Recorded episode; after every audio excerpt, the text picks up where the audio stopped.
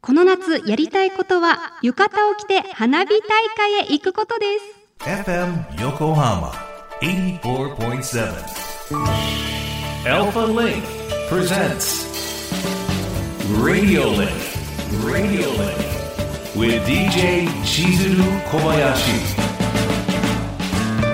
小林千鶴がお送りしています FM 横浜 ALFALINK presents RADIO LINKここからは物流モノシリンクのお時間です。知ると誰かに話したくなる物流業界のいろんなトピックスを深掘りしていきます。今回はトラックドライバーさんの労働環境問題にモノシリンク。ゲストに昨年10月以来およそ9ヶ月ぶり2回目のご登場です。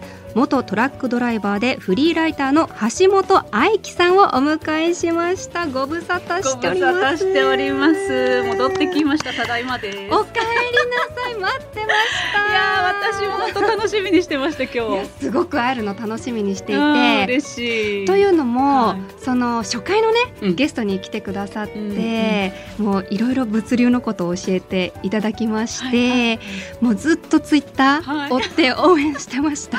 本当にねあのすごいざっくばらんに話をさせてもらってるツイッターなので、そうあの結構ね見てくださってる方いらっしゃるのであ口には気をつけた方がいいなとか時々思うんですけど。いやいやいやいやあの潜在写真可愛いです。ありがとうございます。新しくなりましたよね。そうなんですよ。二冊目出るっていうことで撮り直しました。素敵です素ありがとうご敵です。ざいます。あのその9ヶ月ぶりに会ったということでその時は秋でしたけど、うんうん。秋冬春そして今夏になりましたけど、はい。橋本さんのなんか夏休みのご予定とかは？夏休みの予定は全部執筆なんですけど。お忙しいねそうですね。やっぱ24年問題を前にしてるのでまさにね。本当にもうあのそうですね。だから箱根ぐらいは行きたいなとか思ってたんだけども多分無理だなこのままだと。で箱根行っても箱根にパソコンやっぱ持って行きたくなるじゃないですか。ワーケーション的な感じでね。そうなんですよ。そうするともうあの休みにはならないし。ー。であのくねくねしてる道あるじゃないですか、あそこでそう急カーブをもう見事に曲がっているトラックとかバス見ると仕事モードになっちゃうんですよ。だから全くもう全然頭が休まらない。でもうしょうがないなと思ってもうこういう仕事を選んだので 仕方ないなと思ってます。今日もいつもおはい。疲れ様です、いえいえいえ。まあそんなところでね、うんそういったお話を今日も深掘りしておはい。話を伺っていきたいんですが、はい。まずはね改めて橋本さんのプロフィールをはい。簡単にご紹介させていただきます、大阪生まれの橋本さん。お父様が経営する工場でトラックドライバーとして日本全国を回りその後日本語教師を経てフリーライターになりました。現在はブルーカラーの労働環境などの社会問題を中心に執筆活動を行いメディア出演や講演なども行っていらっしゃいますあの改めて昨年の10月番組初のねゲストとしてご登場いただきましたけれども、オンエア後の反響などそれこそ今いろんなねメディアに出てらっしゃいますから、はい。何か反響ってございますか？本当にあの1回目に出させてもらったということだもう私すごく光栄だったんですよ。でやっぱりりその後に聞きました聞きましたっていうお話やっぱ多くてでやっぱこう私自身もあの字でねあのメディアには出してるけど声で届けるってねすごく大事なんですよ。温度感が伝わりますよねそうなんですよ。だからさっきのツイッターの話じゃないですけど、私はそういうつもりで書いてないけど、やっぱりこう自分自身が思ってる気持ちを背負ってそれを見ると違う捉え方、うん捉えられ方しちゃうことがすごく多いんだなっていうのはもう本当に最近よく感じるんですけど。声で本当にこう届けたいっていう、そういう気持ちにやっぱなりますね。じゃあ今日はそんな気持ちも乗せて、ご本の話もねはい深掘りして伺っていきたいんですけれども、はい。その前にトラックドライバーさんの労働環境について今日深掘りしていきたいところもあるんですが、このお会いしてない間で何か変わったなって思われることってありますか、そうですね。まず世間がうんうんうんうん。一応その2024年問題っていう言葉を認識し始めたなっていうのは、えっ、とすごく感じるところ。ええええ。ただそのやっぱり自分自身の生活を中心に見てるので荷物が運ばれなくなるっていう荷物ばっかり心配してる。あドライバーさんの労働環境は結局考えてないんですよ。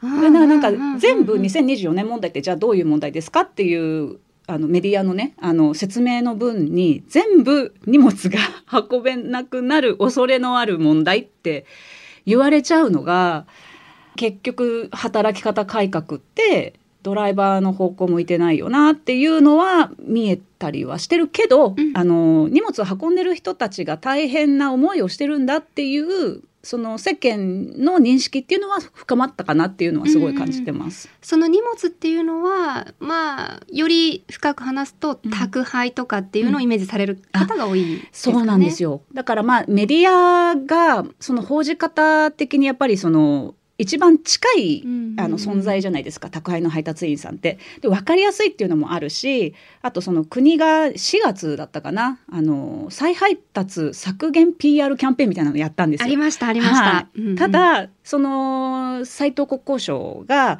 その再配達さえちょっとまあクリアすればだいぶ良くなるっていうご発言されてたのであじゃあ再配達なくせばいいんだっていうふうにまあいいことですよ。ええ。再配達なくなることはいいんだけど、再配達なくなったら2024年問題解決するかって言ったら全くそういう意味じゃないのでだからなんかもっと奥底に企業間輸送っていう本当に根幹を担っている人たちのその存在っていうのを知ってもらわなきゃいけないって逆に私はちょっと再配達が報じられるようになってから余計にこう焦るというか、違う違うそうじゃなくてだからその例えば EC サイトで、えーレトルトカレーを頼むとします。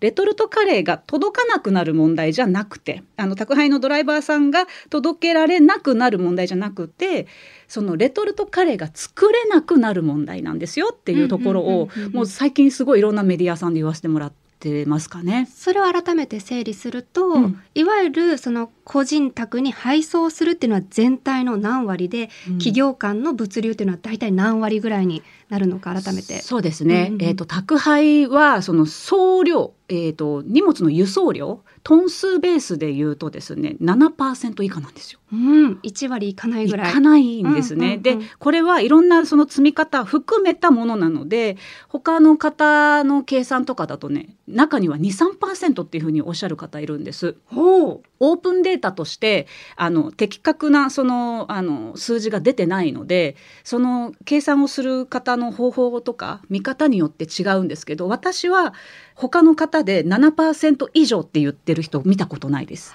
だから以下っていうふうには言ってますけど私も7はちょっと多いぐらいだと思っていて。でそれはあの総量で言うとですけどだからそれで言うとそこで今あのメディアが宅配で2024年問題語っちゃってるっていうのは、本当にこれは全然ものが見えてなくって危ないなっていうのはすごい感じますね。なるほど。その24年問題っていうワードは浸透してきたけれども、うん。その着眼点こっちだよっていうところそうなんですよ。そうなんですよ。ですかね。そう、うんうんうんうん。うん。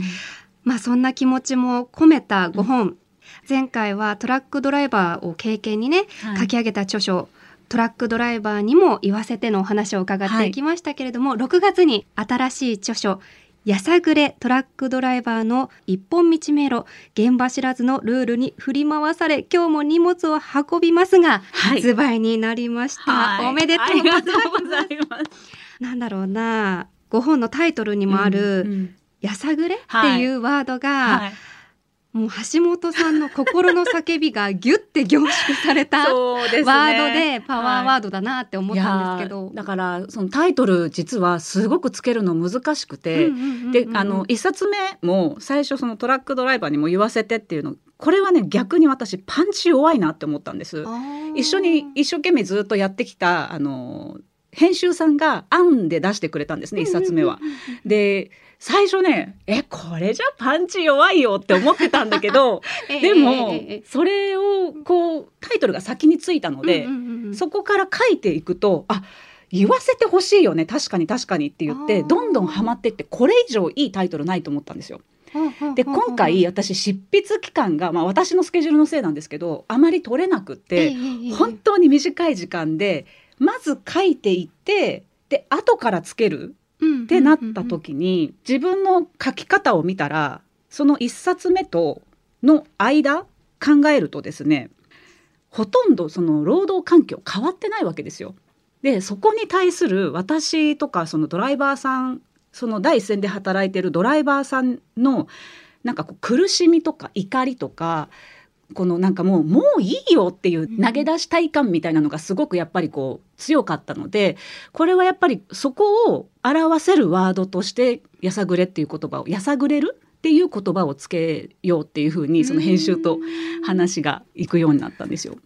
そういったね強い思いが 綴られているご本なんですけどもね、はい一言ではい、めちゃくちゃ面白かったです。嬉しい。何よりも橋本さんが近くにいるような 感覚話しかけられてるようあな嬉しい。口調で語られてるからそうですすごくね。読みやすかったです。もうあの私関西出身なんえで、えそうですね。そう。でやっぱりちょっとこう強く本当に自分の気持ちを隠さず言う時って関西弁になるんですけど そうそうだからあの知らんとか あのそう。知りませんとか知らないですじゃなくて知らんとか言って書いたり。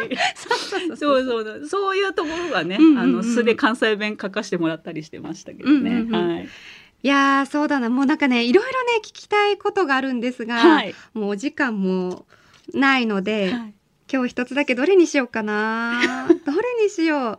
えまずうん。一つとか言って二つ言っちゃうんあですけど全然いいですよ。なんか本の中ですごく印象的だったのが、うんうん。そのなんかよく私もツイッターいつも見てるので、うんうん。ドライバーさんとやり取りしてるはいはい。姿を見ていたので、はい。そんな中でなんかどんな面白い荷物運びましたかとかいうね はいはいはい。ね質問とかされている中で、はいあそれかっていうのが、うんうん。空気。これは切実なんですよだから。ううん。んそう。私もだからいろんな話聞いて面白いなってあのだからカーネル・サンダース、ね、30代とかねキリンとかねいろいろ。そうそうなんですよ。で面白いな面白いなって言ったけどその中にやっぱりやっぱり空気ですかねっていう一言。うん。これその中でもすごいあのコメント来たんですよ。300ぐらい DM 含めて来たんですけど、うんそうその中でも一言「やっぱり空気ですかね」っていう言葉がなんか一番ある意味リアリティ？これは運びたくないよねっていうところがねすごいやっぱ私も印象的でしたね。その空気っていうのはいわゆる余席というかそのうん。行きは荷物あっても帰り何も運ぶものがない状態のことですよね。うん。そこに荷物運べれば効率化うんしますし、はい。利益も上がるしっていうところだけど、それがない。こともある。そう。